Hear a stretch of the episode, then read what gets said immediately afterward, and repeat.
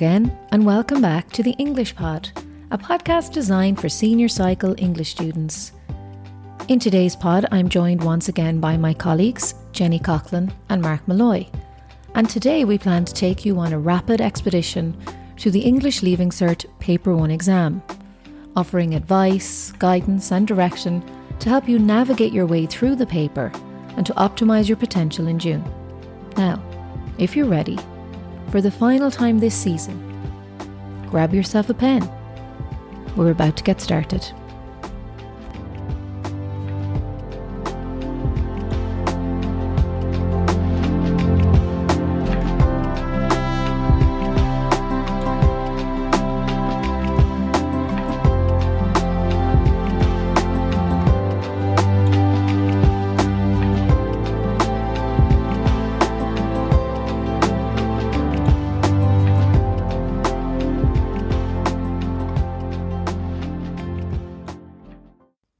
So, question A or question B, to be or not to be, Jenny? What's your take on this? I think question B is somewhat of an unknown entity. It's a bit like the single text in that, in paper two, in that anything could come up. The range of questions is very, very broad. Whereas the question A, you know what you're doing. You know the type of questions that can come up. You know that if you read the blurb, you can identify what the genre is. I agree that text A can also be much more accessible in terms of the structure that you can identify before you go in. So normally text A part one is a 15 marker and you'll be asked to identify three solid points in the text and try and structure an answer that will readily ask you to extract information from the text and, and structure your answer in three developed paragraphs, which normally award 15 marks. You then might move into part two, which sometimes can be the one that's a little more slippy. It might ask you for a personal observation in recent years, you've been asked to refer to paper two. But again, I think of structure within the 15 marks. So, for example, if you're asked on a personal observation, you could write on your first point your observation on the text and what it says about life or celebrities or climate change. In the second paragraph, you can see or respond to the observation on how the text relates to the modern world. And finally, in that answer, you could relate the text to yourself and your own personal opinions. And that will give you a healthy personal observation for the middle part, part two. And finally, part three is a language genre question. So if you've identified all of the five language areas, you should be set here to identify four features of content and style and develop that across four well developed paragraphs. And just to jump in there, Mark, as well, with question one of question A, it's usually, especially if the piece is a narrative piece, an extract from a short story or a novel, often they'll ask you to outline your impression of the character. And what I like to do is to kind of guide the examiner into what I'm going to write. So I give a little short introductory line where I outline the three adjectives I would use to describe the character. And then I have three paragraphs, each one built around one of those adjectives or a synonym of it. So for example, if I say my impression of Lisa is that she is fierce, jaded, and somewhat hopeful. My first paragraph will be built around fierce, my second one will be built around jaded, and my third one will be built around somewhat hopeful. And then I come back to that in a little outro sentence at the end. Similarly, if it's a speech or an article, they'll ask you to outline often the argument that is made throughout. And all that is, is, is, I suppose, kind of trying to zone in on the main points. So always look at initially the speaker looks at, or initially the speaker observes, or initially the journalist outlines. Then you go through the main bulk of the argument. So as the text progresses, they bring in this point. They also allude to this and then on a final note. So again, you have three main paragraphs initially as the text progresses and your final paragraph then their final thoughts on the issue. In terms of strategy, then, in order to extract the information that you need, my advice would be to completely and utterly absorb yourself in the text for the 50 minutes or hour that you're going to spend on this reading comprehension, make sure that the first time that you read the reading comprehension is the only time you have to read it. And in order to do that, you've got to completely immerse yourself in this text. So total immersion is what I advise. So this means that after you have underlined your key phrases and your keywords in the questions and you know what it is you're searching for, go deep into the world of the text. Have a pen, have a highlighter ready, and read each line, searching for meaning, techniques, insight. You're literally on the hunt here for the answers that you seek. At the end of each paragraph, stop, reflect, highlight, make a note of things, point things out to yourself, and make sure that you write them down in relation to the question. So, question one and question three in particular, I'm speaking about here. When you see points that are relevant to those questions, make sure that you write them down. And at the end of this process, if you completely immerse yourself in it, and if you strategize it in this way, you will be pretty much guaranteed that you will have an abundance of points from which to draw your answers. And by the time you've read the entire text through to the end, your knowledge, your perception, and your appreciation will be majestic. And it goes without saying that when you approach the question A, that you always read the blurb, even when trying to choose which text you're going to go from. Read each blurb. It'll tell you very, very quickly if it's a short story, you're looking for the language of narration and aesthetic language. If it's a speech, you're looking for the language of persuasion and argument and information. And if it's an article, you might be looking for personal writing, aesthetic writing, and also and then obviously information, persuasion and argument. So a mix of all three. So you look at your blurb. That's going to help you decide which one you want to go for. Then when you have decided, you read the blurb again for any relevant information. You read your questions one, two, and three, you highlight the keywords. And then as you're reading your text, as Miss Buggy said, you are totally immersed in it, I want to see at the end of that that your comprehension looks like a war zone.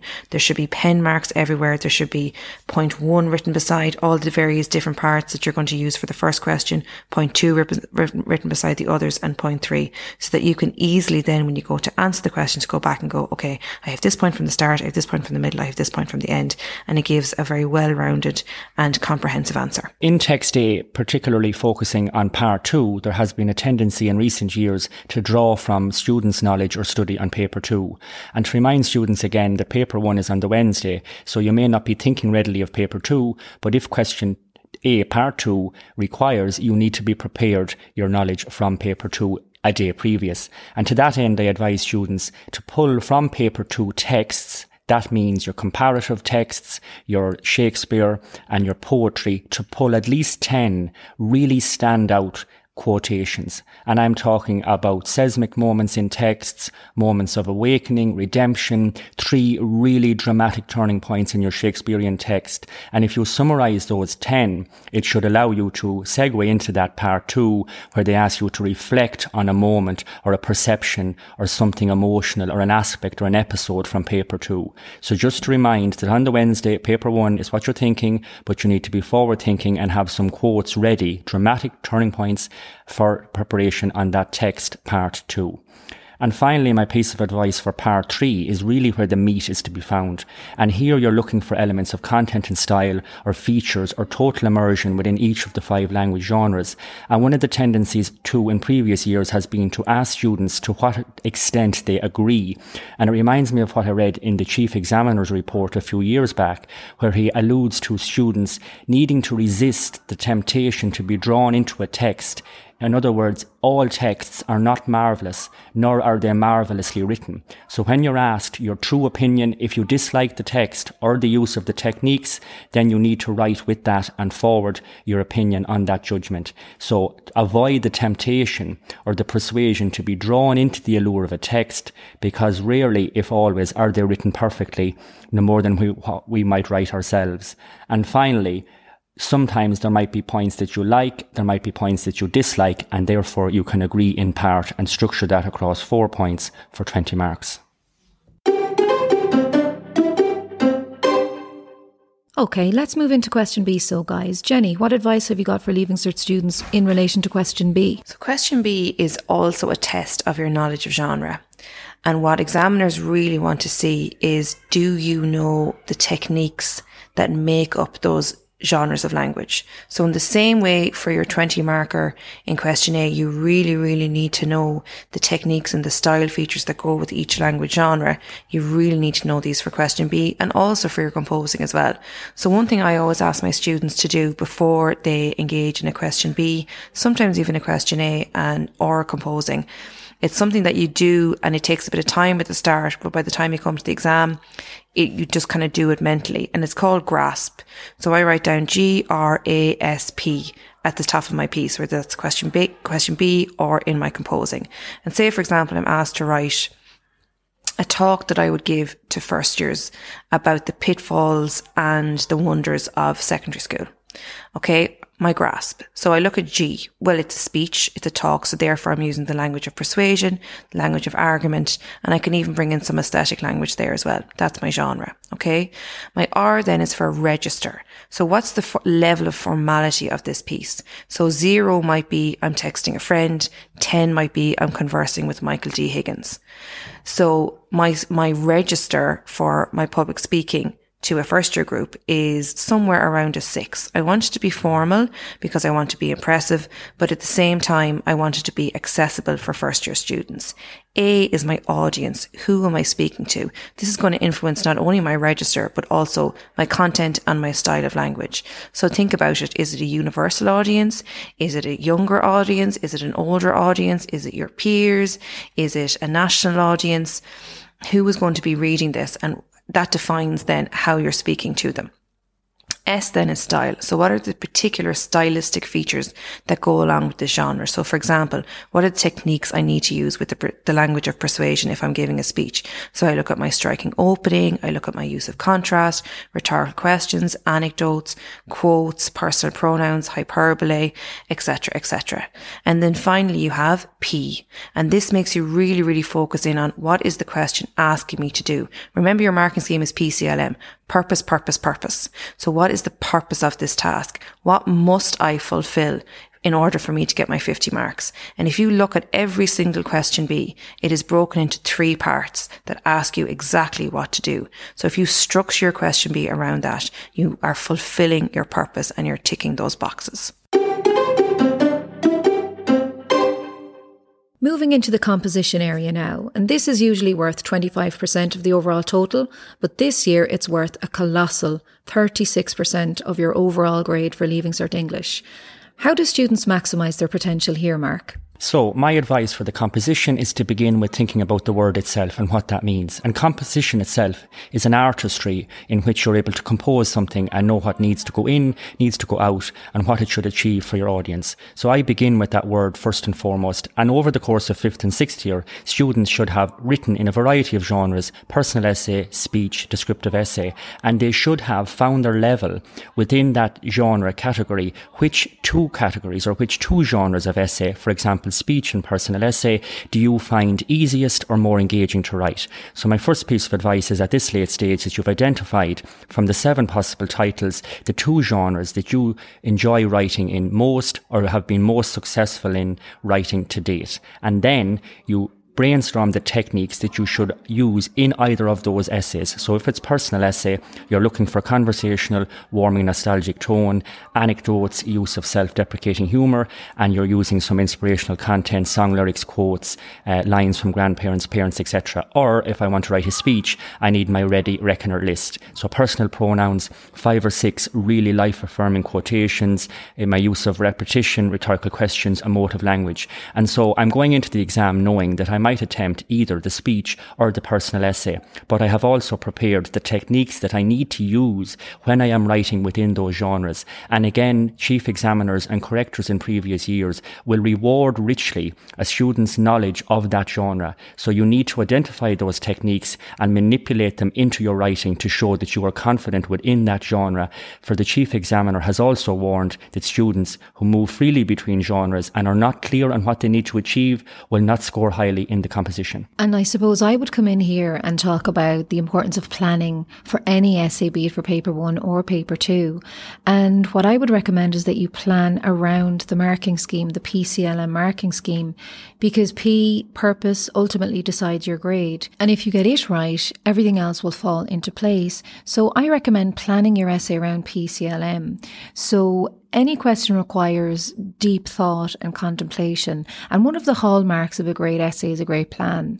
So sit with the question. This is making sure that you take care of the purpose. You've got to answer the question that you're being asked. Map out the question. Put all your thoughts down in a thought scramble. Then you section off your thoughts as they pertain to each part of the question. And again, this is for paper one and paper two. So this is dealing with the coherency part of the question. After that, you pick out your best points, the ones that you have evidence and quotations for. And then finally, you paragraph your answer out. So you set it out in paragraphs so that you can see your essay before you write it. And this ensures coherency. And I wouldn't dream of writing an essay unless I sat and planned it out like this, because I need to see it before I can create it. And you certainly need to see it before you can get that H1 or H2. So always plan your essay with PCLM, purpose, coherence, language, and mechanics in mind. And just moving on from that, if you do, as I said earlier, write out your grasp before you sit down to write your composing, you'll do exactly what Lisa has just said there. You'll have the marking scheme in hand as you're writing it. If you think of what genre am I writing? What's my register? What's my audience? What's my style? And what's my purpose at the end of the day? As Lisa said, PCLM is what's going to guide you there. Um, a, tip I would give you for the night before the exam or even the weekend if you're struggling with what to do for your paper one is to write down at least 10 techniques that you would associate with every single language genre so that when it comes to your question A, but more importantly when it comes to your composing, which as we said is 36% now, that if you are writing a short story, that you have a list of 10 to 15 techniques that you tick off as you go through that piece. So you know that you need to have figurative language, simile, metaphor, personification, hyperbole. You know you need to have sensuous language. Are you appealing to the senses? Are you getting in that tactile, aural, visual, olfactory, even imagery? Okay. If you're doing a speech, do you have your persuasive techniques? So have your checklist there. That is as important as your plot. It's as important as your motion. It's the grounding for everything.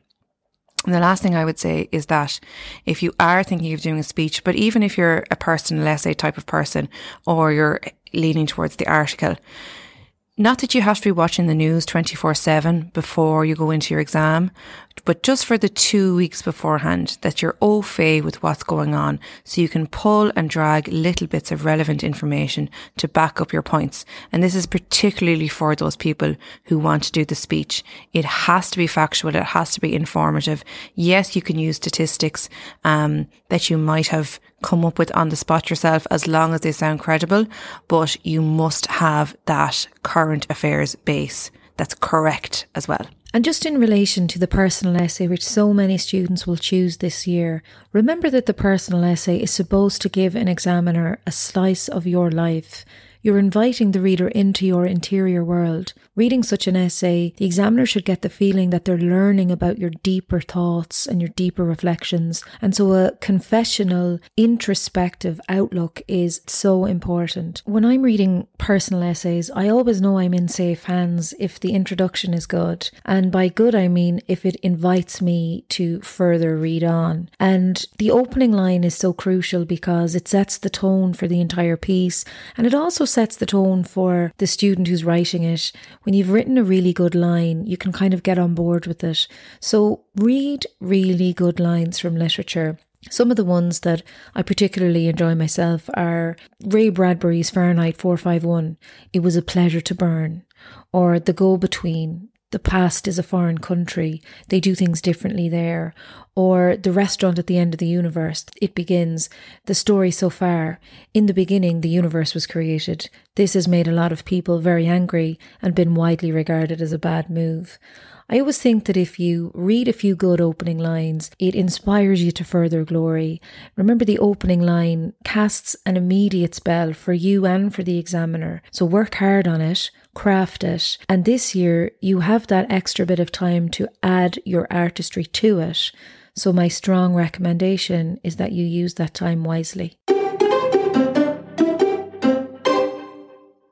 And that's a wrap for this season of the English Pod. We'll be back in the new academic term, but for now, we hope this has provided you both with food for thought and with evidence based content that you can arm yourself with in the coming days before your exams in June. Though your second level journey with English is nearing its completion, we truly hope that your journey of self discovery is only just beginning. Now, here on the English Pod, we love a good quote, and instead of putting forward quotes on or about topics of Leaving Cert concern, Today, we proffer some of our most treasured quotes to live by. And on a last note, I'd like to leave you with the words of Bob Dylan. This is a song that has that I grew up with and that you'll all recognise and have heard it at some part of your lives. I think it's a motto for your youth, it's a motto for your adulthood as well, and it's a lovely one to use in any personal essay composing that you can. Always bring if there's if there are songs that mean something to you, always bring them in. May you grow up to be righteous, may you grow up to be true. May you always know the truth and see the light surrounding you. May you always be courageous, stand upright and be strong, and may you stay forever young. Keep your optimism, keep your hopes alive, guys. Don't ever lose that. Seamus Heaney once said, if at first I don't succeed, the inner command says move again. And beyond these final dying days of your study and your examinations, that's a quotation that will guide you well in the future. As you approach college exams, or the beginning of a new career, or the beginning or ending of a new relationship, a quote like that from literature will always remind you that we have that human capacity to start afresh. If at first I don't succeed, inner command says move again. And finally, Howard Thurman once said, Don't ask yourself what the world needs. Ask yourself what makes you come alive and go do that. Because what the world needs is people who have come alive. Thanks for joining us on this podcast journey. We wish you luck, we wish you joy, and we wish you all the success that you so richly deserve.